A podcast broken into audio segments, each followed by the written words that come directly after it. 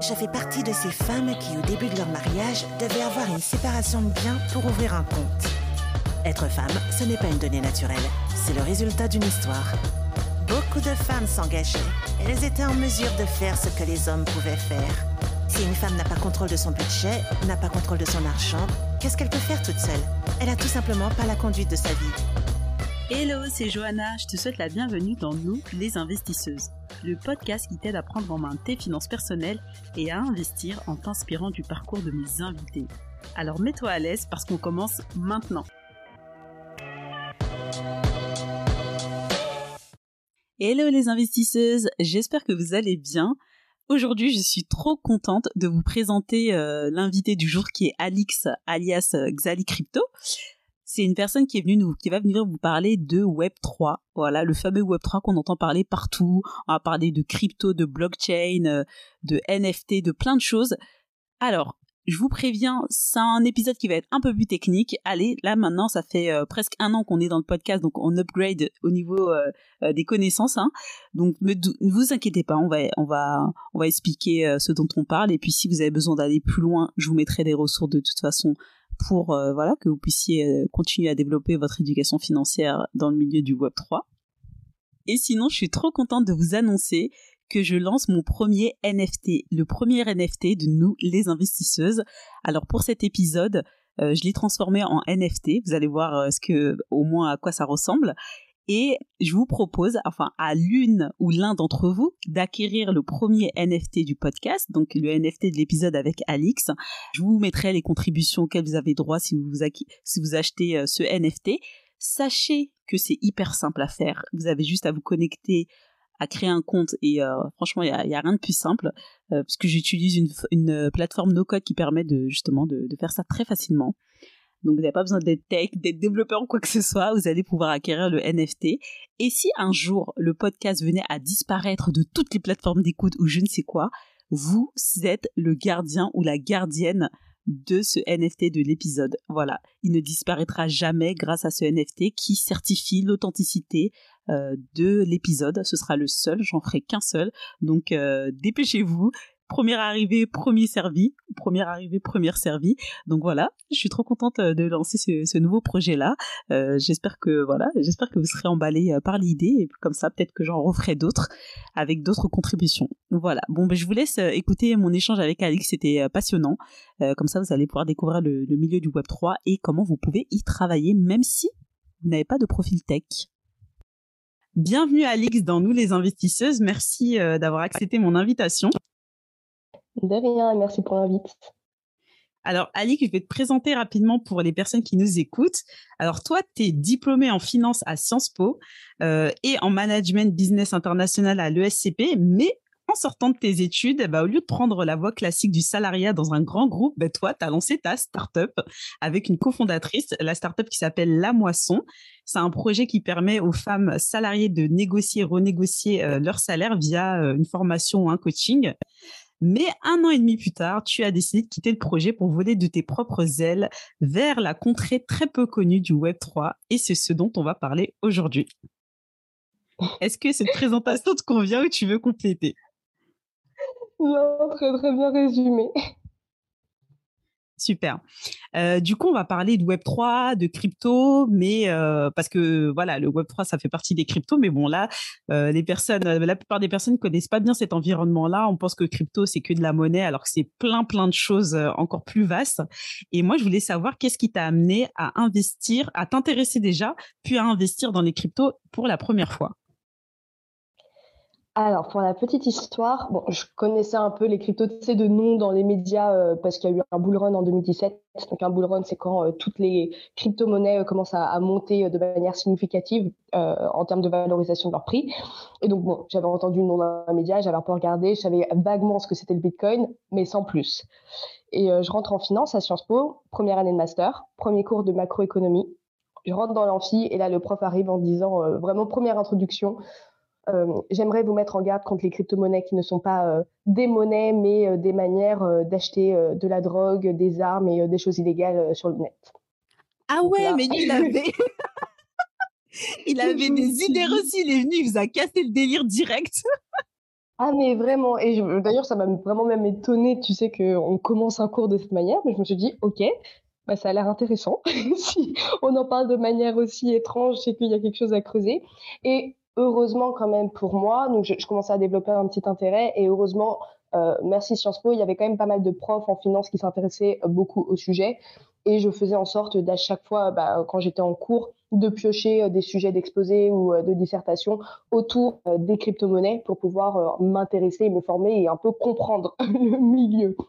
Bah, c'est une très bonne chose que tu as fait. Hein. Ouais. Et je bah, trouve que. Bah ouais, mais je trouve que tes profs, ceux qui quand même en parlaient, je trouve que c'est la bonne attitude à faire parce que c'est pas juste en disant faut pas y aller que les gens vont pas y aller, il faut expliquer pourquoi. Et derrière, je trouve que le fait d'aborder le sujet, eh ben c'est déjà faire de la sensibilisation. Alors que juste dire non, n'y allez pas, ben, pourquoi en fait? On, peut réfléchir par nous-mêmes. Donc allons-y, on va essayer de comprendre ce que c'est et sensibiliser sur les risques, les enjeux et aussi les possibilités qu'il y a derrière. Exactement. Après, c'est vrai que ça fait peur. Je veux dire, on parle de crypto-monnaie, on comprend pas, ça c'est associé au darknet, on dit que ça veut renverser les banques.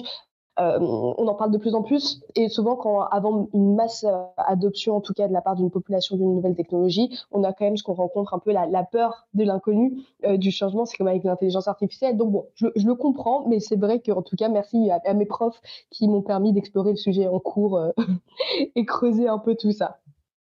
Donc toi, tu as ton prof qui dit il faut pas du tout y aller et toi, tu vas à fond et du coup, bah, tu décides bah, de, t'informer, de te, de te former sur le sujet. Donc ça, c'était cool. Exactement. Je décide de me former sur le sujet et d'investir mes premiers, euh, d'investir dans mes premières crypto-monnaies. Honnêtement, euh, quand je te dis investir, c'est un bien grand mot. C'était acheter euh, deux, trois. je pense que j'ai acheté 50 euros de Bitcoin, etc., juste pour voir un peu ce que ça faisait d'avoir des cryptos, mais ça représentait rien du tout. Aujourd'hui, j'ai 90% de mon patrimoine en crypto-monnaie, donc il n'y avait a rien à voir. Mais, ah oui, quand même. à l'époque, Ouais, ouais, j'ai tout basculé. ah ouais, mais, toi, es, euh, toi, tu travailles dans le milieu et en plus, euh, t'as ton, t'es, bien investi là-dedans. Ok, donc t'as à fond, à fond. Ah oui, oui, oui. Et par contre, quand je dis que j'ai investi, enfin que j'ai mon patrimoine en crypto-monnaie, parce qu'en crypto-monnaie, as donc, les crypto-monnaies qui sont dites volatiles, euh, celles qu'on connaît le plus souvent, le Bitcoin, etc., qui peuvent donc, dont on peut voir le prix influer euh, de jour en jour. Mais tu as aussi un autre type de crypto-monnaie qui s'appelle les stablecoins, qui elles sont adossées au dollar, à l'euro, etc., et qui permettent d'avoir euh, une réserve de valeur adossé à une monnaie fiat. Donc, euh, c'est-à-dire qu'aujourd'hui, euh, j'ai 100 euros, euh, dans trois jours, normalement, j'ai 100 euros. Oui, en fait, d'ailleurs, je vais rebondir sur un post que tu as fait, j'avais pas bien compris sur LinkedIn, sur le BUSD, parce que je le connaissais pas, c'est le, bah, c'est le stablecoin de Binance. Non, est-ce que c'est un stablecoin ou c'est un altcoin? Est-ce qu'il est, c'est un stablecoin, le, le, le coin de Binance? Alors, euh, le, stable, euh, le, BUSD, c'est euh, le stablecoin de Binance qu'il a fait en partenariat avec Paxos. Mais juste pour la petite définition, un altcoin, en fait, c'est toutes les autres crypto-monnaies qui viennent après, après le Bitcoin, donc vraiment de tout. Et voilà, le BUSD, effectivement, c'est un stablecoin de Binance et j'ai pas un poste, je si je veux que je l'aborde rapidement. Bah en fait, pour l'histoire, enfin, je pourrais expliquer aux, aux, personnes qui nous écoutent, un stablecoin, c'est, comme tu l'as dit, euh, une crypto, bon, qui est adossée à une monnaie fiat, donc l'euro, le dollar, euh, ça peut être une autre monnaie. Et donc, du coup, c'est pour ça qu'on dit qu'il est plutôt stable, en fait. C'est pas un truc qui va du jour au lendemain, euh, qui est, c'est pas censé plonger du jour au lendemain. Pas censé. voilà, c'est plutôt, c'est plus stable. Voilà, c'est le terme. Mais, du voilà ben, le problème, c'est que dernièrement, il y a eu pas mal de scandales euh, sur euh, d'autres thématiques, mais euh, il y a aussi ben, les autorités qui s'en mêlent. Et pour moi, ce que j'ai compris, c'est que les autorités s'en étaient mêlées et voulaient mettre des amendes et tout. Enfin, ils mettent pas mal d'amendes. Et bah, du coup, ça fait chuter, en fait ça peut faire chuter parce que derrière, bah, je sais pas, tu as, un État qui dit, euh, bah, comme tu as la Chine un, jour qui a dit j'interdis le minage des cryptos, et du coup, qui a pris tous les ordinateurs et qui les a brûlés. Voilà, en fait, le, milieu des crypto-monnaies, c'est que tu n'es jamais vraiment tranquille. En fait, ce qui s'est passé avec le BUSD euh, en particulier, c'est que donc, euh, la SEC euh, des États-Unis a déclaré que le BUSD était potentiellement, en tout cas, a déclaré à l'entreprise Paxos qui émettait et qui baquait le BUSD, donc qui assurait aux détenteurs qu'en fait, un BUSD était égal à un dollar que le Paxos devait arrêter totalement l'émission et également qu'il allait avoir une amende et des contrôles pour voir si vraiment tout était en place. Donc forcément, ça fait un mouvement financier où il y a eu plus de quelques milliards, je sais plus, 2-3 milliards de dollars en BSD qui ont été retirés en quelques jours. Et donc là, tu as toujours peur, en fait, tu as toujours cette peur intrinsèque qui te dit, mais est-ce que vraiment mon BUSD équivaut à un dollar? C'est comme quand les banques te prêtent, euh, tu as de l'argent sur ton compte, mais en fait, elles utilisent l'argent sur ton compte pour euh, faire d'autres montages financiers euh, derrière avec. Et donc, tu ne sais jamais vraiment en soi si demain tu vas pouvoir euh, retirer tout ton argent. D'ailleurs, ce n'est pas le cas. Tu peux pas, demain, si tu as 20 000 euros sur ton compte en banque et que tu demandes à ta banquière de retirer 20 000 euros, elle va te dire non. Ou alors, va faire une autorisation, etc. Alors que c'est ton argent. Mais parce que eux, derrière, font des montages financiers.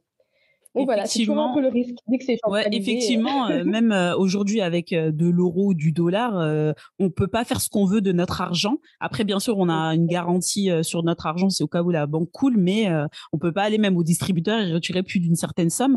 Après, ce que tu as dit tout à l'heure, bah, la SEC, je précise, c'est l'autorité des marchés financiers, mais aux États-Unis, donc c'est pas rien. C'est nous, on a l'AMF, hein, l'autorité des marchés financiers en France, qui régule tous les mouvements, qui vérifie, voilà, que tout se passe bien, qu'il n'y ait pas de, de, pratiques frauduleuses. Et ben la SEC, voilà, la même chose, c'est l'homologue aux États-Unis. Et du coup, bah, eux, quand ils donnent une décision, bah, ça peut, ça peut faire mal, comme dans le cas du BUSD. Exactement. Bon, finalement, le BUSD pour l'instant se porte très bien. Donc, c'était plus du FUD. Donc, le FUD, c'est ce qu'on appelle quand tout le monde commence à critiquer une, une crypto-monnaie, etc qu'autre chose pour le moment. En tout cas, je me suis réveillée, j'ai vu l'annonce, parce que tu es toujours connecté à Twitter. Je me suis dit, oulala, j'ai peur pour mes économies. Et j'ai basculé une partie euh, de mes BUSD, euh, je les ai transformés dans un autre stablecoin. D'accord, donc tu as sécurisé ton portefeuille euh, pour éviter ces aléas. C'est vrai que avec les cryptos, faut être un peu plus, faut regarder les infos, enfin les bonnes infos. alors qu'en bourse, moi je dis tout l'inverse, éteignez la télé et regardez pas BFM. Ouais, après, après en soi, euh, regarde quand tu regardes Tesla, quand tu regardes l'action de Meta, euh, de Facebook, slash Facebook, euh, je fais un peu de bourse aussi. En soi, tu peux voir des grosses chutes aussi soudaines. Netflix aussi qui a eu une énorme ligne droite. Mais oui, et même d'ailleurs, même des dollars, hein, quand tu regardes sur, tu dézoomes un peu ton, ta charte avec des, tout ce qui est dollars, argent, pesos argentins, etc avec la dévaluation de la monnaie, ça peut être aussi assez violent. Mais bon, c'est vrai que sur les cryptos, de manière, ça n'a pas d'équivalent. du jour au lendemain. Oui, ça n'a pas d'équivalent. En fait, ce que je voulais dire, c'est qu'en bourse, moi, tu vois, je veux faire de l'ETF, je vais investir dans des fonds ah, passifs et sur du long terme. Donc, en réalité, il n'y a pas, j'ai pas à regarder sur du court terme puisque j'investis sur du long terme. Après, sur les cryptos, c'est différent parce que il y a toutes sortes de cryptos et il y a des crypto-monnaies, mais tu as aussi des crypto-projets et, euh, et c'est pas la même chose. Mais bon, ça, c'est un autre sujet. Et en fait, il faut vraiment bien comprendre l'environnement. Et c'est, en fait, investir dans des cryptos, c'est euh, un investissement beaucoup plus actif, en fait, où il faut quand même s'intéresser, il faut pas faire n'importe quoi. Et euh, ça peut très bien se passer, mais euh, euh, voilà, faut quand même surveiller un peu, voir ce qui se passe, écouter. Moi, euh, suite à, tous les, toutes les problématiques qu'il y avait eu, bah, enfin, juste sur la partie sécurité, euh, moi, j'avais laissé mes, euh, mes cryptos. Bon, moi, j'ai juste investi dans Bitcoin et Ethereum parce que c'est des projets que, auxquels je crois et que je comprends déjà, donc euh, la base. Ouais, et pour le coup, là, tu n'as pas besoin de regarder trop tous les jours, normalement. Voilà, je regarde même pas, en fait. Et même là, je suis à moins, je suis à moins, je sais pas combien, mais je m'en fous. je me suis dit, de toute façon, ce sera pour les dégâts à mes filles. Et du coup, ce que j'avais pas fait, c'est que j'avais laissé chez mon dans mon exchange. Donc c'est un exchange français, c'est Conhouse. Euh, pour leur faire de la pub. et euh, et en fait, j'avais laissé comme ça, je laissais traîner, puis je me suis dit ah non, euh, faut sécuriser parce que demain, moi j'ai acheté, ça m'appartient, sauf que c'est un prestataire externe qui possède, qui garde l'accès à mes cryptos. Et donc du coup, bah, j'ai acheté une, une Ledger, là on fait la pub au français, une wallet, un wallet physique, et du coup j'ai tout transféré dedans comme ça. J'ai dit bon c'est bon, j'en parle plus, c'est réglé. Et puis si on entend des trucs, si quelqu'un se fait hacker, bah ce sera pas moi. Ouais, c'est ça. Bah, en fait, oui, les, donc les, codes wallet, ce que, ce que tu as, ça protège, entre guillemets, euh, en, cas de faillite euh, d'un exchange. Donc, un exchange qui peut être un peu, euh, tu sais, comparé à une banque dans le milieu réel, si je veux dire. Et, après, tu as la valeur de ta monnaie, dans tous les cas, qu'elle soit protégée ou pas. S'il y a un problème sur les cryptos, bah, il y a un problème. Mais en tout cas, oui, c'est vrai que ça protège des hacks, ce qui est très, très bien. Exactement. Euh, du coup, on va rentrer dans le vif du sujet. Moi, c'est un sujet qui m'intéresse grave en ce moment et euh, du coup, je suis trop contente de pouvoir le faire découvrir euh, aux personnes qui nous écoutent. Alors toi, tu t'es très vite orienté vers un domaine niche de l'univers crypto parce que comme je l'ai dit tout à l'heure, l'univers crypto, c'est beaucoup de choses en fait. Hein. C'est pas que la partie altcoin ou crypto-monnaie. C'est des projets, c'est plein de choses. Et toi, tu t'es orienté vers le Web 3 et je voulais savoir pourquoi. Ben, pourquoi tu avais choisi de, de te nicher là-dedans? Alors, euh, du coup, juste pour euh, euh, resituer, le, Web3, on peut dire que tu sais, ça constitue un peu tout. Du coup, tu as, des cryptos, mais dans le Web3, tu as l'univers de la blockchain. Et dans, dans le Web3, on va dire qu'il y a plusieurs pans différents. Et moi, il y a un pan du Web3 que j'explore, de la blockchain en tout cas, c'est le gaming. Donc, je suis vraiment, vraiment, enfin, en tout cas, voilà, c'est là où je me suis spécialisée dans tout ce qui est, dans tout ce qui est gaming. voilà. la blockchain. T'es encore plus niché. Et d'ailleurs, ben, on va expliquer, euh, je pense qu'il y a plein de gens qui savent pas c'est quoi le Web 3. Euh, si, est-ce que tu pourrais nous expliquer simplement euh, ce que, ce que, ben, comment t'expliquerais le, le Web 3 à ta grand-mère? Alors, mamie. Alors, non, en soi, le Web 3, bon, le Web 3, c'est un terme qui est très générique. il y a beaucoup de débats d'ailleurs autour, en vrai, il faut arrêter autant de débats communément on appelle le Web3 toutes les technologies liées à la blockchain et donc à la décentralisation. Donc en fait, tu t'inclus plein de choses dedans, euh, que ce soit les NFT, la tech, euh, enfin tout un peu tout ce qui tourne autour, euh, de la blockchain. Et après, une fois que tu rentres donc tu as, as, les cryptos, tu as la blockchain. Donc la blockchain, c'est les réseaux, le, réseau et la technologie que tu vas utiliser. Et à côté de ça, tu as les crypto-monnaies. Et donc, les crypto-monnaies sont soit souvent euh, rattachées à une blockchain, c'est-à-dire que par exemple, tu as la blockchain Bitcoin ou la blockchain d'ailleurs Ethereum qui va te permettre un cas d'usage, donc euh, par exemple, euh, créer des smart contracts. Et la blockchain Ethereum a aussi décidé d'avoir une crypto-monnaie associée pour pouvoir trader ou bien même ou pouvoir même échanger sur ce réseau, donc l'Ethereum. Voilà, c'est un, un, peu une niche. Tu as le Web3, tu as la blockchain et tu as les cryptos qui gravitent autour. Ouais. Tu peux et avoir une blockchain qui n'a pas de crypto-monnaie d'ailleurs, comme euh, la blockchain Arbitrum à l'heure actuelle. Ah, souvent, tu as, un token associé ou une crypto, euh, voilà, comme l'Ethereum et. Euh, donc, une blockchain qui n'a pas de crypto, mais qui fait juste héberger des projets, c'est ça?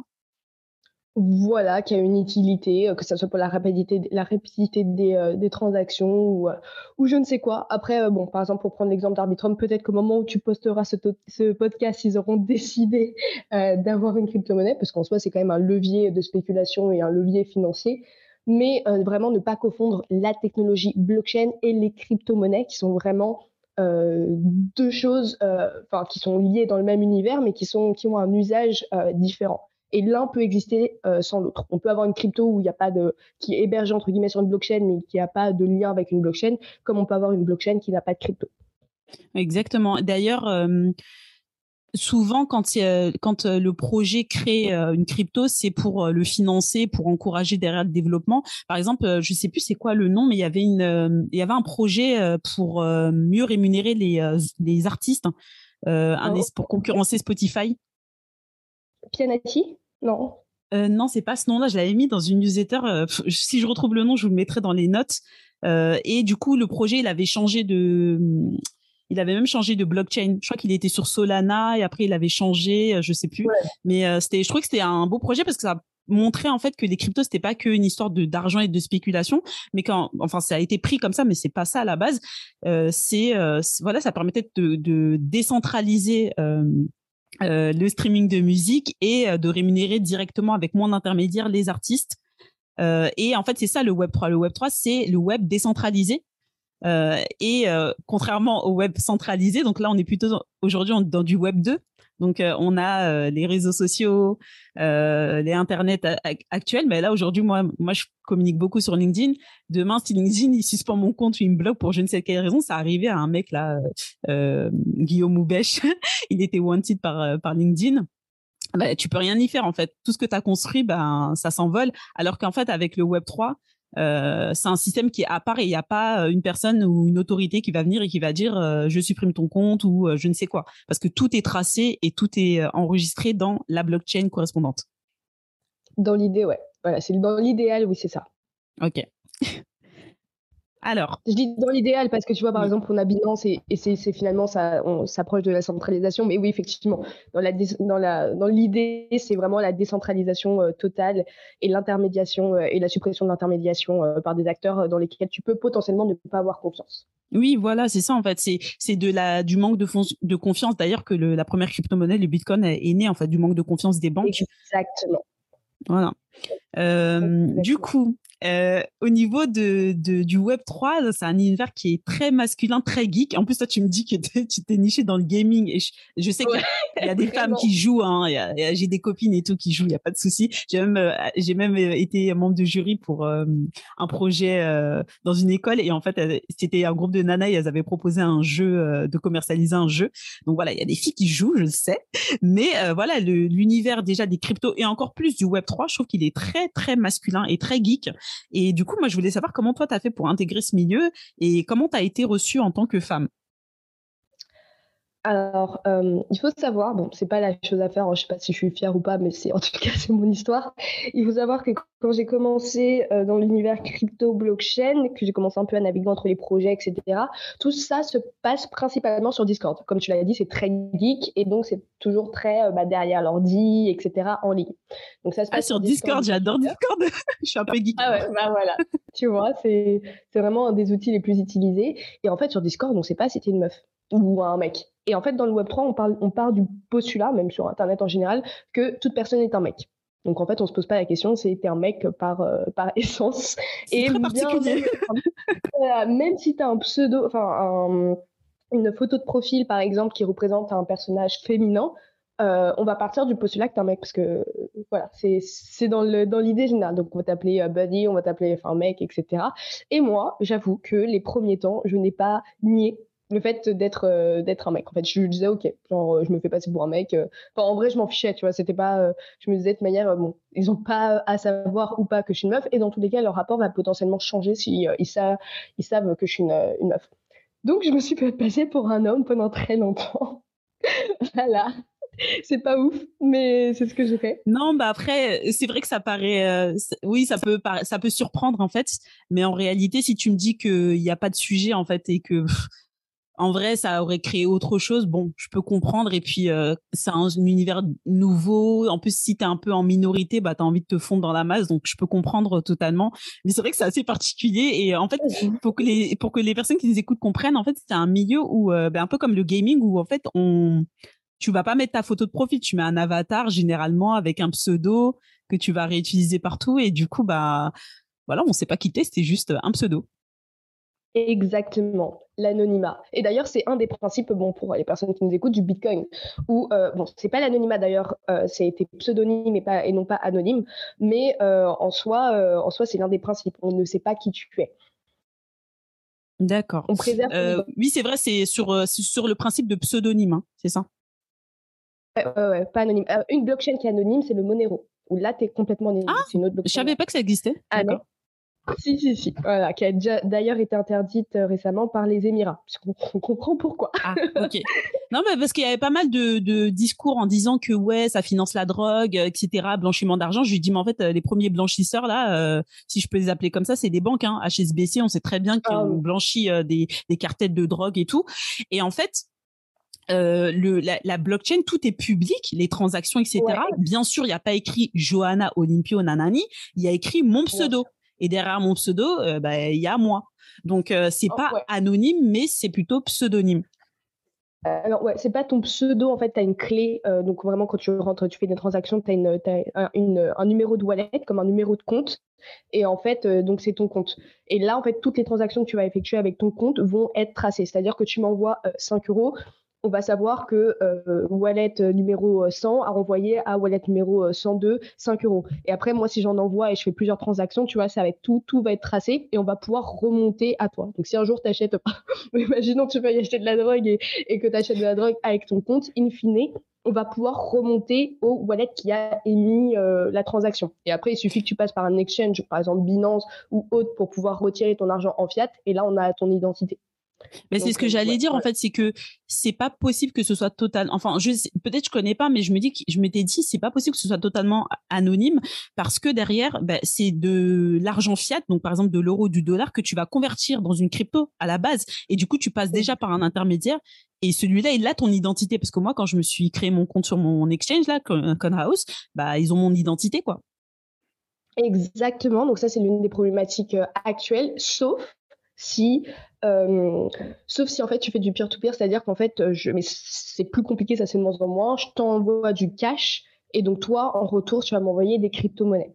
Donc ça, c'est un procédé qui peut se faire. Euh, et donc là, avec le cash, bah, tu es totalement anonyme. Donc là, ton adresse sort de nulle part. Mais c'est vrai que c'est une problématique à partir du moment où tu passes par les biais normaux et beaucoup plus simplifiés, hein, Binance, Coinbase, etc. Bah, en fait, on a ton identité mais d'un autre côté, ça, ça aide aussi euh, bah, avec tout ce qui est arnaque. Tu sais, il y, a pas mal d'arnaques des fois ou, de scams, etc. En soi, ce qu'on dit, c'est que même si euh, tu fais 10 milliards de transactions entre différents wallets, même si ça paraît super compliqué comme ça de base, c'est sur la blockchain, on peut tout retracer. Et euh, maintenant, il y a des outils très puissants qui font de l'analyse on-chain et qui te permettent bah, en fait, de retracer tout ce que tu as fait jusqu'à la sortie en cash ou sur ton sexe le sexe, c'est du coup euh, les exchanges en anglais. D'accord. Ben, les personnes qui diront euh, que ça finance la drogue, taisez-vous maintenant. On vous a donné une explication. Mais d'ailleurs, ce que tu disais par rapport euh, au peer-to-peer et l'envoi de cash, ben, en fait, ce que je voulais dire, c'est qu'on réinvente pas la roue. Hein. C'est la même chose qu'on peut faire aussi ben, avec le trafic de drogue. Ça a été pareil. Hein. C'était du cash. Après, on blanchissait via une structure pour faire genre j'ai un business et on faisait légaliser ça, on nettoyait l'argent au niveau de la banque. Donc c'est pareil. Hein. Ouais, ouais, non, mais c'est vraiment. Oui, en fait, c'est pour moi, c'est euh, une des idées reçues euh, sur les crypto-monnaies et ça, ça en arrange plus d'un hein, de, dire, bon, en fait, c'est pour financer des, des, activités illégales parce que quand on, on parle d'illégalité, du coup, c'est plus facile à interdire ou à réguler de manière beaucoup trop stricte. Donc euh, voilà, c'est pour moi un outil, mais t'inquiète pas que si tu veux vraiment blanchir ou même faire des transactions illégales, je te conseille vraiment d'utiliser le cash plutôt que des crypto-monnaies pour pour, pour ta sécurité ceci n'est pas un conseil. ah oui, non, non, bien sûr, bien sûr. Et, puis même, un point dans ce cas-là, c'est le darknet, etc. Et pour ça, c'est du chat. Mais voilà, rien à voir avec du coup, euh, toi, du coup, tu dis que tu as commencé euh, sur Discord et euh, bah, en fait, c'était. Bah, je voulais revenir sur un truc que tu m'avais dit avant en off. c'est comment tu as commencé à bosser là-dedans? Parce que là, je voudrais ah un peu parler du secteur des métiers et parce que j'ai entendu dans, je commence à, me renseigner sur le sujet et j'ai entendu que tous les métiers qui existent dans le Web 2, eh ben, ils peuvent exister dans le Web 3. Et du coup, je voudrais qu'on en parle et qu'on puisse montrer aux gens concrètement euh, comment on peut bosser dans le Web 3. Exactement. D'ailleurs, euh, petit, euh, petit instant, j'ai sorti une vidéo hier sur 10 conseils pour se lancer dans le Web 3 de manière assez simple. Donc, si vous voulez aller voir ça. Ah, super. Moi, j'ai vu ton, ton short, mais j'ai pas vu la vidéo. Donc, trop bien. Ouais, bah, je l'ai sorti hier, une vidéo un peu plus longue, et j'explique un peu comment j'ai fait. Et donc, notamment en commençant par être modératrice. Alors ça, ça n'existe pas vraiment dans le... Enfin, si ça peut exister. En fait, c'est très, euh, c'est très lié euh, au, secteur un peu des communautés, etc. Modérateur, euh, c'est quand tu modères une communauté. Donc là, tu pars vraiment de tout en bas de la pyramide. Euh, j'ai modéré un, projet Play to Earn et une DAO en fait sur, sur une blockchain. Et en fait, ça m'a permis de comprendre beaucoup de choses. Donc, modérateur, tu te connais. Excuse-moi, est-ce que tu peux expliquer DAO ah oui, pardon. Alors, que là, tu vas avoir vraiment des, novices. Hein. Et même moi, hein, je, le dis DAO, mais je sais toujours pas ce que c'est. Désolée. Alors, une DAO, c'est une organisation décentralisée et euh, non hiérarchique. Par exemple, euh, on décide de créer un, on décide de créer un pays. Voilà, soyons ambitieuses. on décide de créer un, pays euh, seulement d'investisseurs. On dit ok, on est 10. Euh, mais on veut pas, euh, en fait, on veut que ça soit 100% démocratique. On veut pas, euh, voilà, qu'il y ait de scandales, qu'il y ait de corruption, etc. On va créer une DAO, donc il y aura pas de présidente. Je vais te donner un NFT, donc une sorte de preuve d'authentification, comme quoi tu es Joanna, tu as le droit de vote, d'un vote. Moi, je vais avoir la même chose. Et en fait, quand on va devoir prendre des décisions, dans ce cas-là, on va tout dire grâce à ce jeton. Tiens, je vote, je vote ça, je vote ça. Et donc, en fait, toutes les décisions vont être prises par la communauté. Et donc, c'est un modèle qu'on retrouve beaucoup dans le Web3. Tu sais, ça va avec de décentralisation, de remettre le pouvoir au peuple. C'est vraiment ça, la démocratie, purée. Mais oui, mais c'est ça. Mais en fait, la, crypto, ça vient d'un, élan. Euh, la crypto a été inventée par des, euh, des rêveurs de liberté, hein, si je peux dire. C'était après la, crise des subprimes, et c'était redonner le pouvoir au peuple. Et, et donc ça, c'est des organisations qui existent beaucoup, beaucoup en crypto-monnaie. dans la blockchain, qui sont des, des, bah, des, organisations où la communauté décide et a des, a des pouvoirs fonction voilà, de droits qu'on accorde. Donc voilà, voilà pour la petite définition d'une DAO. Après, il y a, y a plein de spécificités euh, de, dans les DAO, mais honnêtement, c'est trop compliqué, ça sert pas à grand chose euh, pour le moment. D'accord. Mais du coup, ce, que je disais, euh, donc j'ai commencé à bosser en tant que modératrice, et là, j'ai découvert vraiment comment gérer une comment gérer une communauté. J'ai découvert l'euphorie du bull run parce que c'était en plein bull run, donc forcément, tu as, beaucoup de liquidités sur les marchés en fait. des personnes qui viennent, des personnes qui s'intéressent vraiment au projet, des personnes qui sont là que pour la spéculation. Et ça a été ultra formateur plus, ce qui est cool euh, quand tu es modérateur ou modératrice d'ailleurs, c'est que tu es rémunéré par le projet. Normalement, tu poses pas gratuitement. Et donc moi, vu que j'étais en bull run, je me sens que j'étais, je crois que j'étais rémunéré 200 dollars la semaine, ce qui est énorme. Hein. Enfin, pour être connecté. En fait, en gros, tu faisais euh, la community. Euh, ouais, c'est ça, animation de communauté, c'est ça? Voilà, exactement. Tu vois, genre, tu vas sur ton Discord d'un projet, les gens parlent entre eux, disent bonjour, ok, posent des questions sur le projet et toi, tu réponds. Tu poses vrai, ça, c'est ma vie rêvée. s'ils n'arrivent pas à répondre, s'ils n'arrivent pas à connecter leur wallet, tu poses, voilà, tu, tu fais partie du projet en fait et tu aides bah, la communauté. Normalement, tu dois aussi euh, soit les animer, soit à, vraiment ce qui se sentent intégrés dans la communauté. Tu fais des jeux, enfin, il y a plein de trucs. Et, euh, et je l'ai fait pendant 3-4 euh, mois et franchement, ça a été bah, ce qui m'a vraiment, vraiment intégré, où j'ai compris plein de choses. J'étais rémunérée et c'est là où je me suis dit, OK, c'est cool. Parce qu'en plus après j'étais enfin quand tu es modérateur tu as un accès privilégié à l'équipe donc tu peux leur parler être assez proactif. Et puis après ça c'est comme dans chaque secteur. Quand tu es proactif et que tu montres que tu en veux etc bah souvent tu as des opportunités de travailler un peu plus en interne et comment ça s'est passé concrètement euh, Je veux pas dire process de recrutement, je pense que c'est plus, euh, on n'est plus là. Mais c'est quoi? C'est parce que tu participais pas mal que tu as été identifié, on t'a proposé ça? Comment ça Ou il y a une offre? Enfin, je sais pas. Comment? Exactement.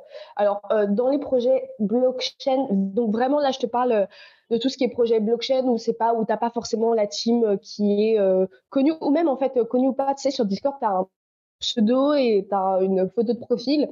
Et souvent, ils vont poser un message en disant bah, Je recrute quelqu'un au sein de la communauté. Ou alors, tu vas leur poser beaucoup de questions. Et en fait, c'est comme ton réseau Ah, bah, en fait, le projet grossit, on a un besoin en termes de marketing. Est-ce que ça te dirait de prendre un peu plus de responsabilité?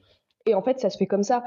Et les gens ne te demandent même pas ton diplôme. C'est-à-dire qu'on en reviendra un peu après. Mais quand j'ai bossé dans un autre projet, euh, la plupart des gens autour de nous, on ne savait pas quels étaient leurs diplômes ni quelles étaient leurs nationalités. Bon, après, à un moment, tu creusais des fois forcément, mais au début, tu savais pas, parce que tout le monde parle en anglais, tout le monde a sa photo de profil, et, limite, c'est le recrutement le plus fair et le plus juste euh, qui, puisse exister.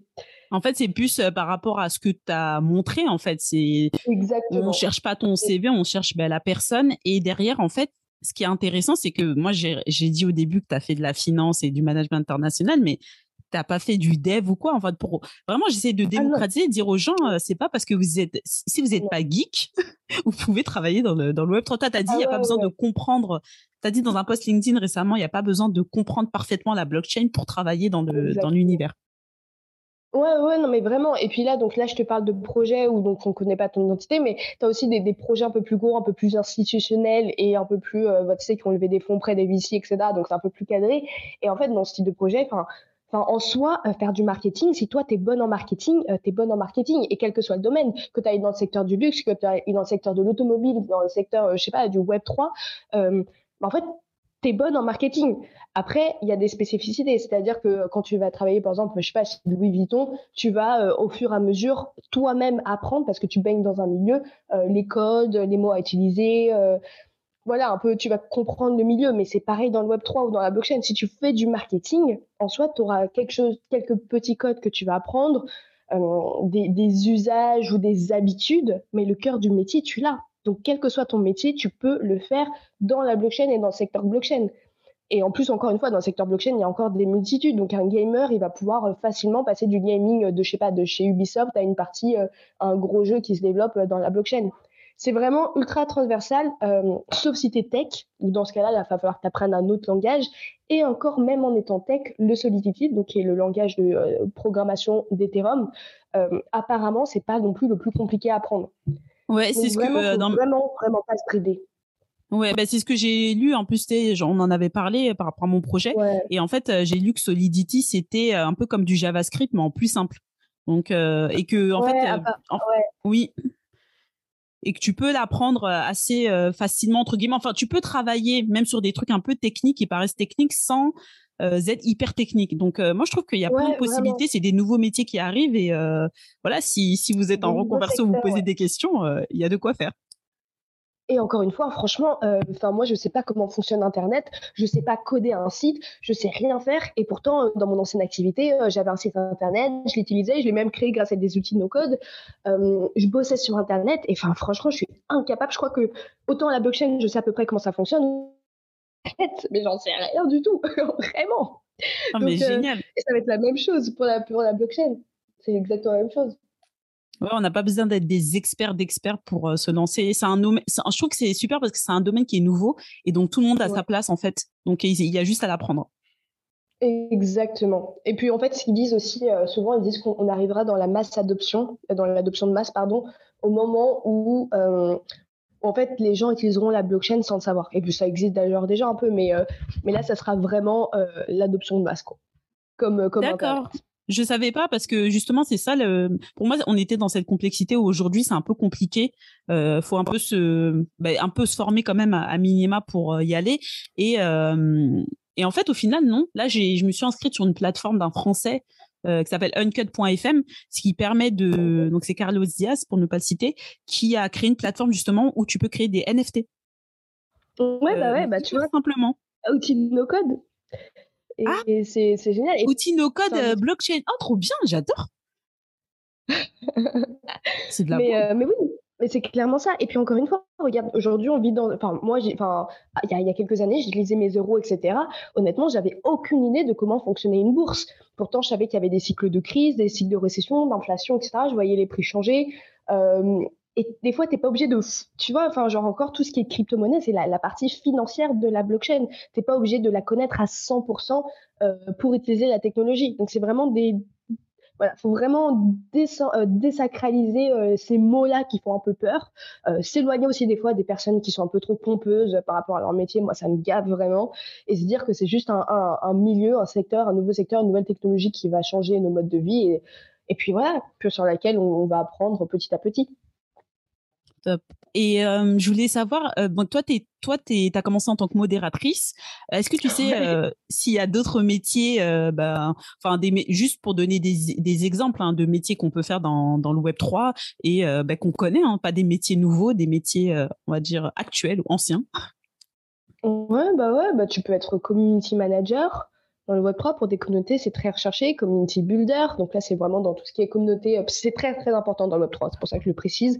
Tu peux être commercial, c'est-à-dire que si tu travailles pour une entreprise qui a une solution euh, blockchain, bah, tu vas la commercialiser. Tu peux être consultant, consultant blockchain. Par exemple, il y a un pan d'IBM qui est dédié euh, au, à la blockchain. d'IBM parce que j'ai rencontré une consultante euh, blockchain récemment, qui est, dédiée, euh, qui est dédiée à ça. Donc, tu as juste à être consultant. Elle, elle était consultante de métier. Et puis, in fine, elle s'est spécialisée en tant que consultante de blockchain, mais elle ne savait pas au début ce que c'était une blockchain.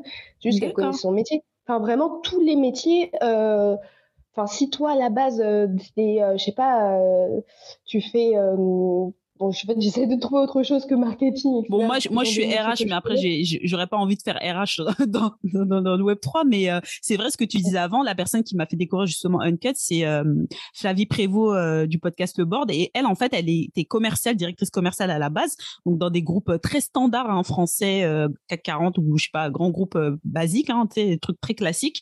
Et en fait, elle s'est formée dans le Web 3 et maintenant, elle a niché. En fait, elle est, elle a ce profil commercial, mais spécialisé niché dans le Web 3. Ouais, ouais, non, mais c'est vraiment, c'est possible. Encore une fois, le Web 3, c'est pas, enfin, c'est pas si compliqué que ça. Hein. Une fois que tu as compris même les bases ou que tu es dans une entreprise, dans tous les cas, une enfin, moi, personnellement, il y a plein d'entreprises euh, dans lesquelles j'ai bossé au début. Je savais pas comment ça fonctionnait. Quand je suis partie bosser chez Amazon, honnêtement, j'avais aucune idée de comment fonctionnait Amazon, euh, les tenants et aboutissants, et puis tu apprends sur le tas. Euh, je pense qu'il faut juste être curieux. Si c'est un secteur qui t'intéresse et que tu sens à que tu veux, entre guillemets, comprendre un peu cette nouvelle technologie, mais fonce. Il y a, des besoins de recrutement qui sont énormes et il suffit que tu aies deux, trois connaissances un peu au préalable sur la blockchain, tu vois, que tu suives quelques conseils pour bien euh, t'immiscer dans le milieu, mais alors là, le poste, tu l'as facilement et, Et puis, euh, puis c'est bon, tu sais que la blockchain, c'est l'un des secteurs qui a le plus levé en 2022 et euh, qui sûrement qui va, être le, qui va le plus lever en 2023. Et donc, quand il y a des levées de fonds, il y a des besoins de recrutement qui, qui arrivent, des besoins de croissance. Donc, honnêtement, je pense que c'est un secteur vraiment dans lequel tu peux foncer si tu veux trouver un Donc en fait, ouais, ce que tu as dit, ce que je retiens, c'est d'être curieux. Et d'ailleurs, de quand tu es curieux, tu vois qu'il y a un, il y a un projet qui va se lancer là, ben, je vais commencer à m'intégrer dans la communauté, me renseigner sur le projet, et là, ben, va déboucher euh, des euh, ben, des opportunités. Et en fait, faut pas juste attendre ou attendre une annonce, c'est juste qu'il faut aller rentrer dans les communautés et euh, et voilà en fait. Et c'est vraiment, pas compliqué. Hein. Moi, je suis dans plein de groupes Discord et tout. J'ai une commune qui me demandait mais comment tu les as trouvés? Je dis ben là, ben là, ben là. en fait, c'est parce que moi, je fous partout.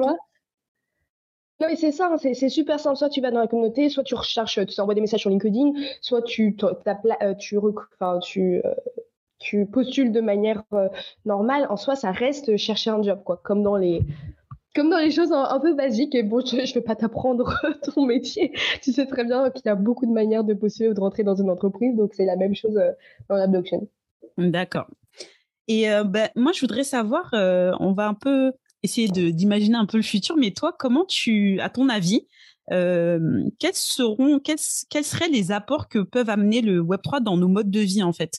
Euh, parce qu'on va y arriver. Hein, là, on parle de, il y a plein de sujets qui arrivent. Euh, on a l'impression qu'on a, on est déjà à la bourre, alors que pas du tout. C'est le moment de, de prendre le train en marche. Euh, mais même il est même pas, il a hacké, il est même pas en marche. Euh, mais pour toi, tu penses que ça va changer quoi dans nos vies euh, de passer au Web 3 et enfin pour la personne lambda qui même ne s'y connaît pas, ça va, ça va, ça va améliorer des choses. Enfin, ça va changer des pratiques, le monde du travail, je sais pas. moi personnellement, et je pense que c'est mon avis et je lis pas l'avenir et personne ne le lit vraiment. je pense pas que ça aura un impact aussi grand pour la personne lambda qui s'en fiche du Web 3. Je pense qu'en fait, elle, bah, en fait, je pense que voilà, elle aura, enfin, elle verra rien du tout euh, de ce qui se passe euh, en interne. Elle commencera juste à voir potentiellement utiliser d'autres types d'applications, etc. Mais euh, je pense pas qu'elle va avoir un, un, changement énorme.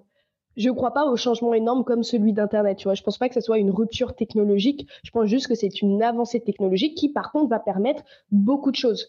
Mais pour une personne qui s'en fiche, honnêtement, je vois pas un énorme cas d'usage euh, dans lequel ça va changer sa vie. Quoi. C'est pas l'invention de la voiture euh, où elle va euh, d'un coup prendre la voiture tous les jours au lieu de marcher à pied. D'accord, donc c'est plutôt au niveau des personnes qui vont travailler là-dedans ou des créateurs, peut-être des créateurs de contenu, des entrepreneurs que là, qui s'intéressent et qui veulent rentrer là-dedans, que ça peut changer et que ça peut faciliter certaines certaines pratiques. Ouais, bah, ça va faciliter. Hein. Ce que je veux dire, c'est que, en fait, quand je dis que ça va pas être une rupture technologique, c'est que tu vois, ça va pas être un moment où tu, tu devais envoyer une lettre et là maintenant, euh, tu peux passer un coup de fil en instantané. Enfin, ça, ça va modifier, ça va améliorer. Et après, moi, je peux te donner par exemple trois euh, usages concrets euh, de la blockchain sur nos, sur des, des, dans des secteurs qui vont impacter ces secteurs. Je sais pas si ça impactera la personne lambda, mais je peux te donner trois exemples, tu vois. Pour, ouais, carrément. Moi, ça m'intéresse. Bah, par exemple, premier exemple, euh, j'en discutais hier avec une copine, c'est sur l'agriculture et notamment, moi je vais parler un peu de l'Afrique, parce que c'est un continent qui me passionne et je pense qu'il y a pas mal de choses à faire. Mais par exemple, tu vois, en, Afrique et dans certains pays comme la Côte d'Ivoire, etc., tu as d'énormes terrains agricoles. Les personnes ont utilisé l'agriculture avec tout ce qui est fertilisant, etc., parce que bah, elles devaient produire, produire, produire. Et en fait, maintenant, leurs sols, euh, bah, sont pétés, ils n'arrivent plus à produire, et ils sont dans la boucle infernale d'utiliser de plus en plus de, euh, de fertilisants. Donc, ça a un impact même environnemental. Le problème, c'est qu'ils sont dans cette boucle, ils sont pauvres, etc. Ils n'ont pas enfin les moyens de changer. Alors que si basculer vers la permaculture, ok, tu aurais un ou deux ans euh, de euh, changement, entre guillemets, mais une fois sur le long terme, ça serait beaucoup plus intéressant. Et c'est là que la technologie blockchain peut rentrer. Donc là, tu te dis, mais comment ça? On parle d'agriculture. C'est quoi le rapport? Et en fait, je vais te parler de tokenisation. Alors, la tokenisation, c'est par exemple, euh, bah, tu vois, on prend ce terrain agricole. Donc, moi, je vais aller voir cet agriculteur. Je vais lui dire, écoute, je vais prendre ton terrain agricole et je vais le diviser en, euh, en euh, 100 parties. Et ces 100 parties, je vais t'en laisser, euh, je sais pas, 20, 30, et je vais commercialiser, je vais enfin mettre à la vente les 70 autres. Et donc toi, Johanna, tu vas pouvoir investir dans une partie de ce terrain agricole. En fait, c'est un peu le, même principe que les SCPI, que euh, tout ce qui est immobilier, etc. et d'acheter que la tokenisation d'immobilier, là aussi. Ouais. Exactement. Et donc là, tu vas pouvoir utiliser. Et en fait, là, ça va avoir un, un truc super positif. C'est-à-dire que tu vas avoir un apport d'argent. Donc, tu vas acheter ça directement au propriétaire. Et le propriétaire va du coup pouvoir changer un peu son mode de vie vers la permaculture. Toi, au début, tu n'auras pas de rendement, mais par exemple, dans 3, 4, 5 ans, quand il aura vraiment tout modifié, bah, tu pourras avoir des rendements qui seront très intéressants parce que les terres en Afrique, euh, en tout cas dans certains pays, euh, sont très fertilisantes et il y a beaucoup de choses, il y a beaucoup de choses à faire, etc. Les rendements sont très très intéressants. Et après, tu pourras revendre cette partie. Tu pourras spéculer dessus en disant, bah, dans 5 ans, ça va valoir plus cher, donc euh, je vais le vendre un peu plus cher. Enfin, il y a quelqu'un qui va l'acheter plus cher, etc. Donc ça, c'est un premier cas d'usage dans J'ai entendu parler de ça et d'ailleurs, je me suis dit, c'est de la bombe euh, si tu veux investir. Parce que moi, ça m'intéresse et tout. Tu vois, mon père, euh, euh, bon, il est décédé, mais il a, il avait commencé un champ et tout. Et je me dis, mais c'est du taf et tout. faut trouver des personnes. Alors qu'en fait, là, tu as un exploitant qui a déjà son terrain. En plus, tu vas lui racheter, ça va lui faire de l'argent. Il va continuer son métier et euh, il aura moins de, de charges aussi parce que bah il a vendu une partie et lui il a juste à s'occuper de l'exploitation euh, tranquillement. Donc euh, je trouve que c'est un super moyen pour investir et en plus c'est des moyens qui sont hyper simplifiés. Parce que alors nous moi je suis en France, la, la, bureaucratie française on la connaît. Et donc faire des je sais qu'il y a pas mal de ICO donc c'est des c'est comme des IPO donc c'est des introductions mais avec des, des, cryptos. Et c'est beaucoup plus simple à faire. C'est pour ça que tu as plein de projets qui se lancent plutôt via des ICO parce que bah voilà, il n'y a pas tout le, toutes les galères administratives, les trucs relous et tout, t'es pas en train de rentrer en ça. bourse. Et c'est certifié c'est certifié, c'est-à-dire que le propriétaire, il a ça, il n'y a pas de corruption, il n'y a pas de machin. On peut même inventer des systèmes où il garde la propriété des terres, mais que toi, tu as que les rendements. Enfin voilà, ça, c'est vraiment un, cas d'usage que j'apprécie beaucoup dans l'agriculture et qui peut être très bien. Et du coup, oui, tu as la tokenisation immobilière qui est un peu plus simple. Euh, j'ai un immeuble, je le divise en cinq, euh, chacun prend des actions et, euh, et là, au moins, tu es sûr, c'est les SCPI, on te dit tu as tant de rentabilité, mais tu n'es jamais vraiment sûr, c'est pas vraiment ce qui t'appartient. Là, avec ton token, c'est intraçable. Enfin, je veux dire, c'est, euh, traçable, c'est tu l'as dans, euh, dans, dans, ton, dans ton fichier et tu sais que c'est à toi et ça t'appartient. Après, tu le revends pas. Mais tu redeviens vraiment maître de ce qui t'appartient. Donc ça, c'est la tokenisation, c'est un beau cas d'usage. Après, euh, tu as, un autre cas d'usage. Bon, par exemple, on en parle souvent des NFT dans l'assurance. Ça, c'est aussi un cas qui est super simple. Je sais pas si tu en as entendu parler. NFT dans l'assurance, j'ai entendu des trucs pour sécuriser. Oui, mais, mais j'ai pas compris. Euh, pour sécuriser. Oui, oui, tu peux avoir. Euh, enfin, j'ai j'ai écouté une interview du fonda... du cofondateur de Riti, euh, une, société qui permet de faire de la tokenisation dans l'immobilier aux États-Unis, et il parlait de ça, mais j'ai pas tout compris sur la partie ouais NFT et assurance. Donc je veux bien que tu En fait, tu vois, je vais te donner un, ouais, un exemple tout simple. tu prends l'avion. Euh, et avant de prendre l'avion, enfin en gros, on va faire ça à l'aide d'un smart contract. Tu vas dire que si l'avion, comme aujourd'hui d'ailleurs, si l'avion a euh, plus de 4 heures de retard, tu touches une indemnisation de 200 euh, euros. disons ça. Qu'est-ce qui se passe dans un process normal? Dans un process normal, tu signes un contrat, c'est dans les clauses, mais on ne sait pas, etc. C'est flou. et ils font en sorte que tout soit flou. Et tu arrives, tu as 3 heures de retard, tu passes 10 heures au téléphone, tu sais pas, les gens te disent oui et non, tu te tournes en bourrique, et puis au bout de 6 mois, tu touches enfin tes 100 euros après avoir bataillé, et ça se trouve, tu les toucheras même pas parce que tu seras fatigué d'avoir bataillé. C'est ce qui passe d'ailleurs, euh, True Story for Me, genre ça m'est déjà arrivé plusieurs fois. C'est Mais ça, c'est quand tu fais la démarche, hein, parce que tu as des gens qui font, qui demandent même pas. Ouais, quand tu fais la démarche, c'est pour ça. Tu as 80% de chance en fait de même pas avoir ton indemnisation. Par contre, avec un smart contract, quand tu signes euh, ton, ton, quand tu signes en gros le contrat, donc un contrat électronique, Johanna est censée prendre un avion à telle date, à telle heure. Si l'avion a 3 heures du retard, ça enclenche automatiquement la clause A et en fait, l'argent va transiter euh, de la compagnie à Joanna. Et là, tu n'as pas d'intermédiaire. C'est-à-dire que tu n'as aucun moyen de changer le contrat. Le contrat, il est comme ça, il est immuable. Et à partir du moment où ça s'enclenche, tu reçois directement l'argent. C'est direct, il n'y a pas d'intermédiaire, pas de chose. ça, ça change la vie des personnes lambda. Mais ouais, oui, ah, ça, l'améliore grandement. Et ça, c'est un, un, usage, tu vois. L'usage des smart contracts, c'est qu'en fait, c'est infalsifiable. Que ce soit avec un avocat ou pas, ou plein de choses, plein de contrats. T'as plus toutes ces clauses. C'est hop, c'est l'usage est fait, l'usage est, décidé. Ça s'enclenche. Euh, ce qu'on, les indemnisations tombent ou euh, les clauses, euh, enfin, ou en tout cas, voilà, tout tombe et c'est OK. Et c'est électronique et c'est infalsifiable. Oui, le principe de, des NFT, justement. c'est euh, mais c'est génial. Franchement, euh, ça, pour le coup, c'est hyper concret. J'ai dit NFT, mais, smart contract. Ok. Après, ça peut se matérialiser sous forme de NFT. Voilà, c'est un peu. Voilà. Mais, euh, mais voilà, souvent, c'est, en tout cas, la technologie, c'est celle des smart contracts. D'accord. Et le troisième, le troisième exemple que tu voulais donner Bon, du coup, là, je pars vraiment d'un NFT parce que je me suis un peu euh, mêlée, mais en gros, un, NFT, bon, avec euh, toujours une technologie un peu smart contract derrière, mais euh, qui te donne le droit de se dire, OK, j'ai un sac de luxe. Voilà, on passe dans le secteur du luxe maintenant, on voyage, on passe du transport à l'agriculture et là, on va dans, dans l'aviation, dans le luxe, pardon. T'achètes ton sac Hermès, t'achètes ton Birkin tu n'as pas envie, tu as envie de dire que c'est vraiment un Birkin qui sort de telle boutique, de telle date, etc. Tu as attendu huit mois pour l'avoir.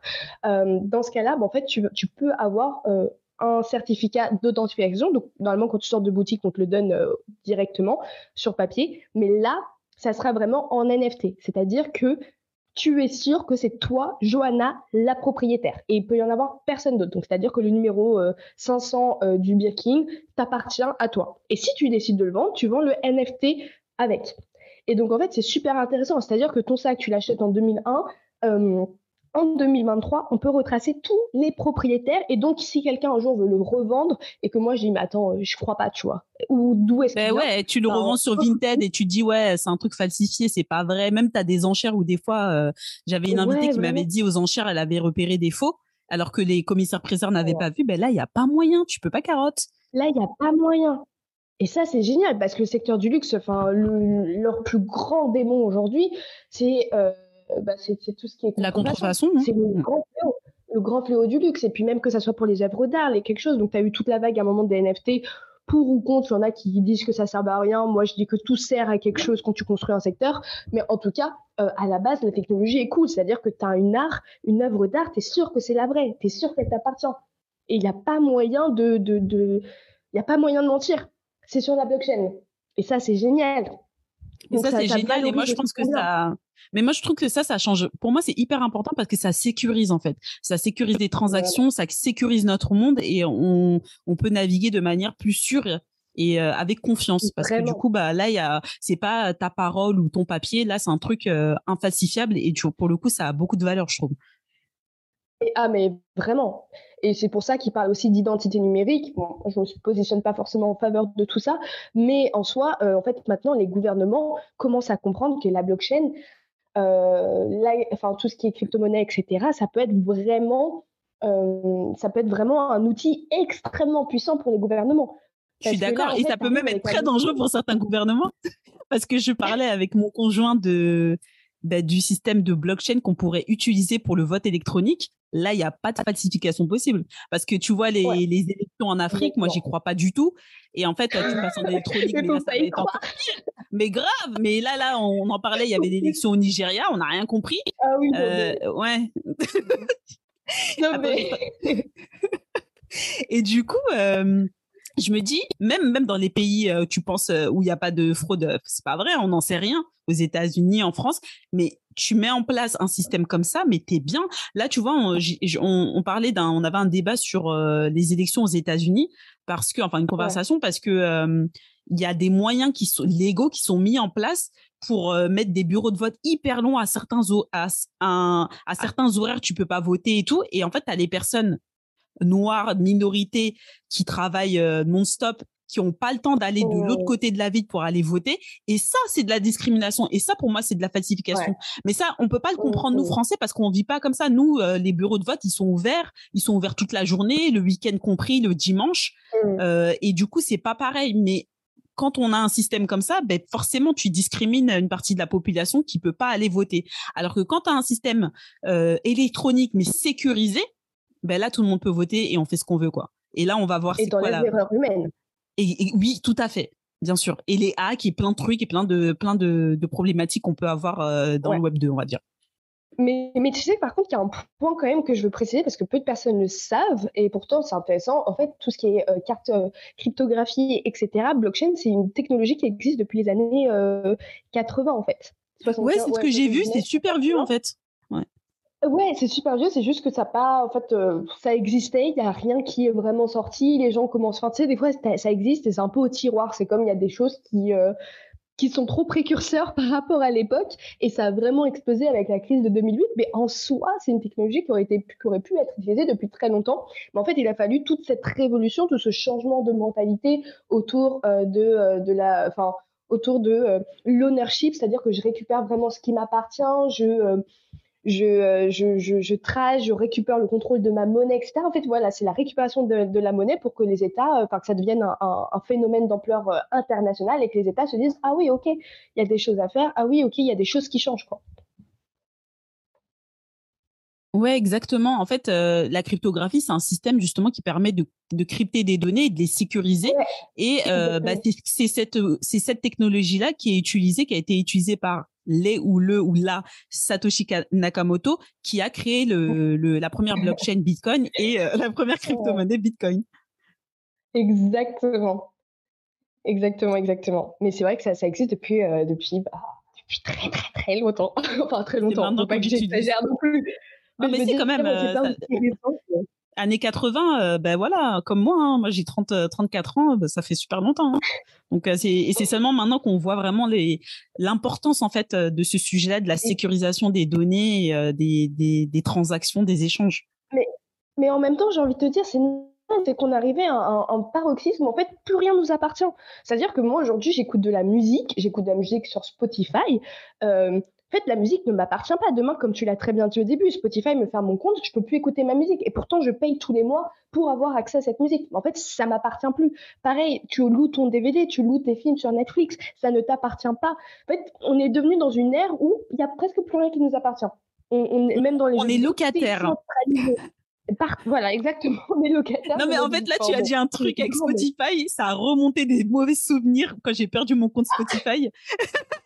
Parce que quand tu vas, euh, quand tu, que je suis partie en Angleterre, je suis partie en Angleterre en week-end l'année dernière et tout. Et en fait, euh, bah, quand tu changes de pays, euh, ça te déconnecte. Et en fait, l'adresse mail que j'avais créée pour Spotify, je l'avais supprimée.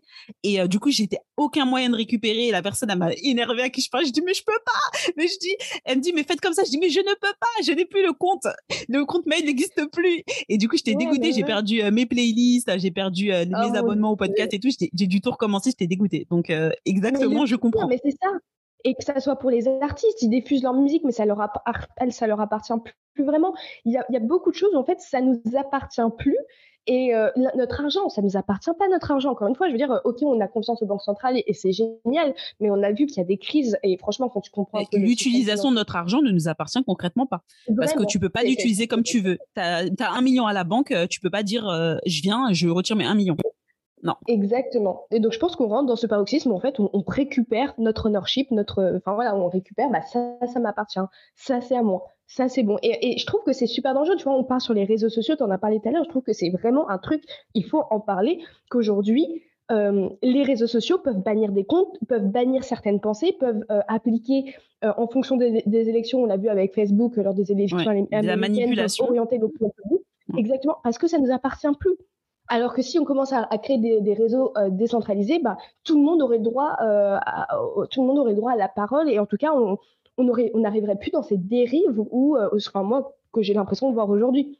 Et grâce à la oui, blockchain, oui, grâce à cette technologie, grâce à la décentralisation, euh, bah, tu vois, tu, tu, vas vers un monde aussi qui est un peu plus juste, enfin, dans mon opinion. Ça, c'est vraiment ma philosophie. C'est pour ça que j'aime la suis, Moi aussi, oui, oui, c'est ton avis, mais après, moi, je, suis, je le rejoins totalement. Et par exemple, sur le côté de Facebook, là, on est, bon, enfin, c'est tous les réseaux sociaux, hein, c'est de l'algorithme qui ouais. met en avant certains sujets ou d'autres et euh, qui met pas forcément en, en, avant des sujets qui vous intéressent. Vous allez voir, vous êtes dans un, dans une, euh, dans une dans un microcosme où euh, c'est uniquement certains sujets que vous allez revoir et revoir et revoir. Euh, c'est pareil sur YouTube mais moins. Je trouve que c'est hyper exacerbé sur euh, Instagram et euh, bon j'ai plus Instagram ouais, ouais. mais et sur Facebook et en fait ben, il y en a qui ont pour projet de créer un nouveau entre guillemets Facebook où en gros euh, t'as pas de il y a, y a, pas de manipulation c'est juste euh, tu vas et tu enfin c'est comme tu sais les moteurs de recherche euh, ouais. euh, qui moi j'utilise aussi euh, de plus en plus Brave qui est un, un moteur de recherche Parfait. justement blockchain qui va récompenser euh, les, euh, les créateurs.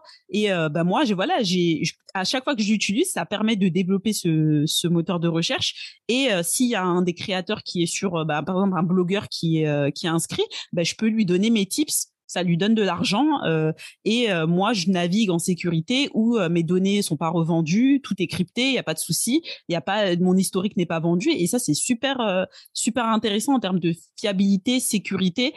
Tu peux aller consulter je sais pas une, boutique de chaussures, tu vas pas te recevoir un mail après pour dire ah mais ça t'intéresse pas, on fait une promo. Non, mais ça, c'est vrai. Hein. Et franchement, tu vois, ça, c'est un cas. Ouais, mais c'est exactement, on n'en a pas parlé tout à l'heure, mais c'est un cas usage pour moi vraiment important qui va vraiment changer. Et, j'en suis très heureuse pour le coup parce que il y a plein de dérives. Bon, bah, c'est pas le sujet de la, c'est pas le sujet du podcast, mais c'est important. C'est, ça commence à devenir dangereux et dangereux. Et grâce à ces technologies, en tout cas, on peut, on peut espérer avoir une, une porte de, sortie. Super. Mais du coup, euh, maintenant, j'aimerais parler d'autre chose. C'est que tu as créé une newsletter euh, Xali Crypto. Euh, et je voulais savoir c'était quoi ton objectif avec euh, cette newsletter à laquelle je me suis abonnée alors qu'il n'y avait même pas d'édition. Vraiment bravo à toi parce qu'il y avait la page était vide. Euh, bah, en fait, bon, j'ai ma newsletter, mais j'ai créé aussi une, chaîne YouTube, TikTok, Insta, etc. Enfin, je suis petit auditeur, j'essaie d'être un peu partout. Euh, mais euh, je pense que mon, réseau principal, ça va être euh, YouTube et Insta sur le long terme. Mais en gros, l'idée, au début, quand j'y ai pensé, c'est que je venais d'arrêter de, bosser pour un projet. Il me restait, je crois, deux semaines de mission. Je me suis dit, mais en fait, Alix, ça fait un an que tu n'as pas pris de vacances, que tu es tout le temps dans la blockchain, tu es fatigué. et puis ensuite, tu peux travailler, tu peux finir tes deux semaines n'importe où. Pourquoi tu n'irais pas, pas te prendre un peu des vacances et essayer le, le mode digital nomade? Et donc, je suis partie je suis partie en Asie.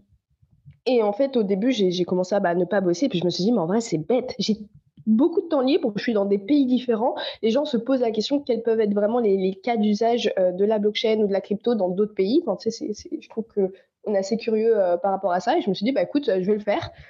Je vais le faire en Asie. Et donc, c'est là où j'ai commencé à ouvrir un peu, euh, que ce soit ma newsletter, le, mes autres réseaux pour pouvoir en parler et communiquer de ce que je voyais et des cas d'usage que je voyais dans des pays différents. Donc j'ai commencé là, j'étais assez active pendant cette période. Là, je suis rentrée en France, je continue d'explorer le Web 3, puis finalement, je me suis élargie. Maintenant, je me dis, bah écoute, c'est tellement, enfin, tu vois, il y a tellement des personnes qui vont croire que le Web 3 c'est super compliqué, que tu peux pas comprendre, que c'est réservé à une élite, etc. Que moi, j'ai envie de montrer que bah non, c'est accessible pour tous, à tous. Et, euh, montrer un peu les, voilà, ce qui se passe derrière, derrière le Web 3 et derrière la blockchain.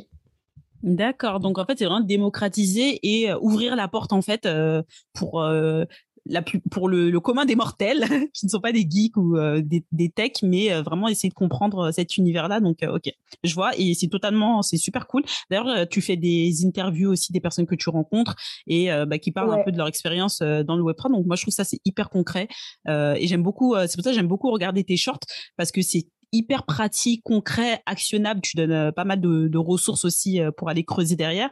Et euh, c'est ça, en fait, que qu'on n'a pas aujourd'hui parce que toi, tu es parti fouiller, tu es allé regarder, tu es rentré dans des groupes, mais il y a beaucoup de gens qui savent pas, en fait. Ils savent pas où trouver, qui savent pas que ça existe, en fait, tout court. Et c'est vrai que passer par des, des plateformes comme YouTube ou la newsletter ou Instagram, ben là, tu vas capter plus de monde ben, qui est pas familier avec cet univers-là. Ouais, vraiment. Et puis je te jure, moi, c'est vraiment une réaction, enfin, encore une fois, aux experts, euh, aux experts blockchain qui euh, ne laissent pas la place à la parole. Moi, ça, franchement, j'en ai trop marre et, je veux un peu lutter contre ça et montrer que ouais, c'est accessible, quoi. Faut arrêter de, je sais pas, pour de se prendre pour je ne sais qui. Euh, tout, le monde peut comprendre ça. Tout le monde peut comprendre. Ah ben ça, c'est un, ça, c'est un problème d'ego, je pense. Ouais, vraiment, mais enfin, tu sais, c'est, on, est, on est sur un, un début d'un secteur, on essaye de démocratiser ça. Il y en a pour tous les goûts. Il faut être ouvert à tous. Il faut laisser sa place à tous et, et, ne pas euh, voilà ne pas diaboliser ou faire, faire comme si c'était du génie. Enfin à moins que tu sois en train de faire une thèse euh, d'un sujet ultra spécifique ou que tu sois en train de dev euh, une technologie ultra révolutionnaire t'as pas enfin je veux dire tout le monde peut comprendre quoi. Vraiment. T'as pas besoin de rendre ça compliqué. Mais voilà on va et avec ce podcast on vous montre que c'est accessible et que vous avez votre place. Du coup Ouais. Du coup, j'aimerais savoir euh, quels sont toi tes prochains projets, ceux dont tu souhaiterais nous parler, hein, tes projets euh, pro ou perso avec euh, dans le Web 3. Alors, premier premier projet sur lequel je bosse maintenant depuis huit mois, donc c'est la sortie d'un jeu mobile, d'un jeu mobile Web 3 à impact positif sur l'environnement. Donc, ah, on revient sur le gaming et en plus, tu arrives à le corréler avec l'écologie, génial. Exactement. Donc ça, c'est vraiment mon main project. À côté de ça, j'ai, euh, je, je, bosse en tant que euh, CMO, on dit comme ça. Enfin, en gros, euh, oui, je bosse, je m'occupe de la, enfin, de la, de l'organisation marketing et growth d'un autre jeu mobile. Encore toujours dans le gaming? voilà. Avec, mais par contre, avec du coup des, des mécaniques de jeu différents, on se rapproche plus d'un Clash of Clans, si on peut dire ça.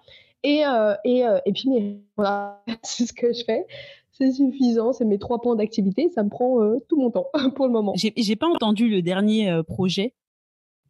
mes réseaux, mes réseaux sociaux. D'accord. Ouais, bah, c'est du taf. Hein.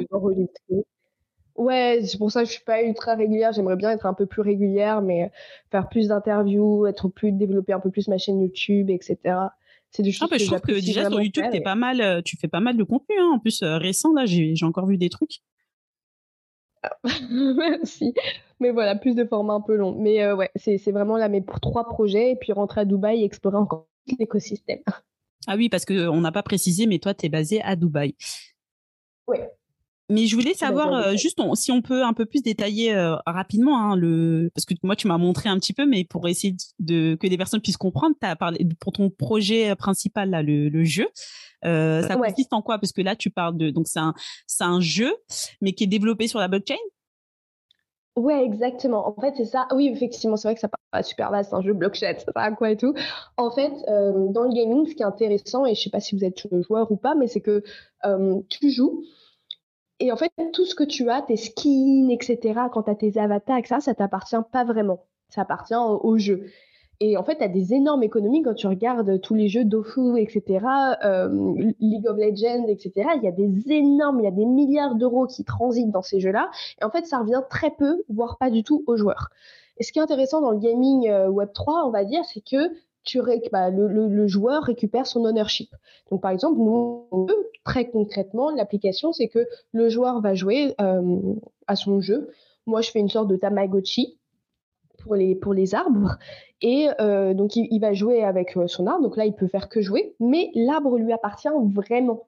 Et donc, si à un moment, il veut le revendre sur une marketplace parce que, je sais pas, c'est un arbre d'une euh, édition limitée, etc., il pourra le revendre. S'il veut rajouter des décorations, ces décorations lui appartiennent vraiment, qu'il pourra aussi revendre et échanger.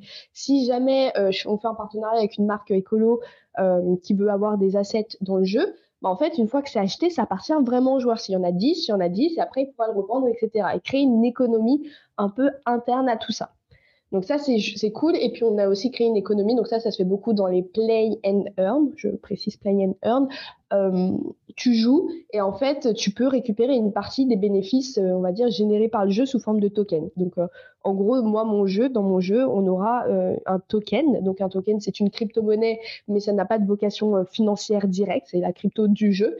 Euh, le joueur pourra en gagner et puis ensuite, selon euh, sa, valorisation sur le marché, il pourra potentiellement échanger quelques-uns de ces tokens contre euh, du, j'allais dire du vrai argent, mais contre du, du dollar ou des choses comme ça. D'accord, c'est super intéressant. Et euh, même si moi je suis pas hyper familière non plus avec l'environnement du gaming, je vois totalement ce que tu veux dire quand tu as des jeux même pour les enfants où tu vas payer à chaque fois des accessoires, des petits trucs, des machins, euh, et ça c'est payant et du coup bah ça fait ça, ça fait de l'argent pour l'éditeur du jeu. Mais là du coup en fait l'utilisateur qui est censé être le enfin le client qui est censé être le consommateur, bah, il devient aussi euh, je sais pas actionnaire, il gagne de l'argent aussi grâce au jeu donc c'est trop bien. Mais ouais, vraiment, c'est ça, c'est génial. Et en fait, ça, récompense bah, les personnes qui jouent énormément, euh, qui sont vraiment investies dans le jeu, qui aident la communauté, etc. Il y a aussi le concept d'un euh, learn to earn qu'on va développer dans le jeu. Donc, learn to earn, c'est apprendre et gagner de l'argent grâce à ça. Et en fait, par exemple, euh, c'est on va demander à des causes écologiques, des associations, etc., de nous sponsoriser pour éduquer un peu les personnes sur des sujets écologiques et potentiellement mettre en avant un projet. Donc en fait faire de la publicité, sauf que l'argent va transiter directement de l'association vers l'utilisateur. Donc l'utilisateur va s'éduquer, va pouvoir passer 5-6 jours, 5-6 euh, minutes par jour à apprendre sur un, sujet euh, spécifique et va être rémunéré pour ça. Et donc là, du coup, tu as une cette partie écologique, d'accord. C'est génial. Hein. Voilà, c'est parti écologique, mais d'ailleurs, tu peux avoir des learn to earn euh, sur des exchanges, par exemple Binance ou euh, Coinbase. Et donc là, en fait, tu peux euh, en apprendre davantage sur des sujets euh, crypto-monnaies et gagner des tokens de leur projet. Donc tu pourras ensuite échanger contre de l'argent. C'est d'ailleurs petite astuce si tu veux gagner des cryptos gratuites. voilà, tu passes une heure par jour à faire du learn to earn et tu gagnes des cryptos gratuites et tu peux ensuite commencer à les trader. C'est super intéressant. Et là, tu vois, on est en train de changer, euh, on est en train de transformer euh, des modes de consommation où tu étais juste euh, un client voilà, qui, qui donne son argent à une personne qui devient un ambassadeur carrément et, euh, qui peut gagner de l'argent et qui peut s'investir dans un projet. Donc c'est génial. J'ai trop hâte euh, que ce jeu sorte euh, parce que euh, j'ai j'ai j'ai voulu me mettre un peu à, à tester quelques jeux. Donc j'ai demandé à une copine et tout des noms. Et en fait, il fallait avoir une Nintendo machin et tout. Et toi, tu m'as dit jeu mobile, donc ça me va nickel. Comme ça, je vais pouvoir me familiariser. Et ça, c'est accessible pour tout le monde en fait.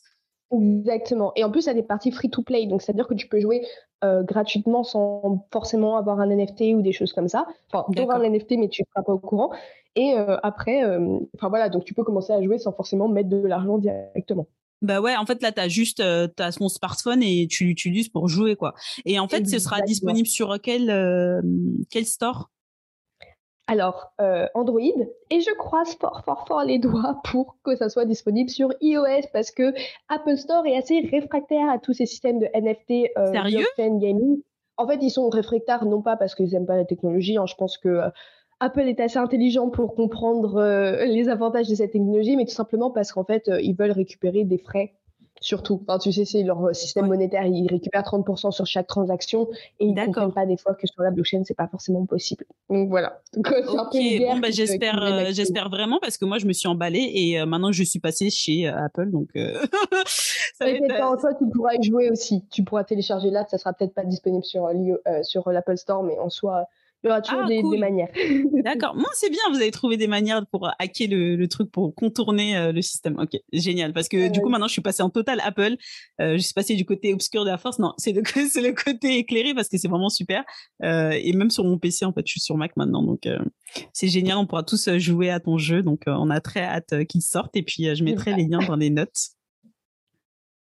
Bon, ben, merci beaucoup, Alix. Franchement, c'était génial. J'ai appris plein de trucs.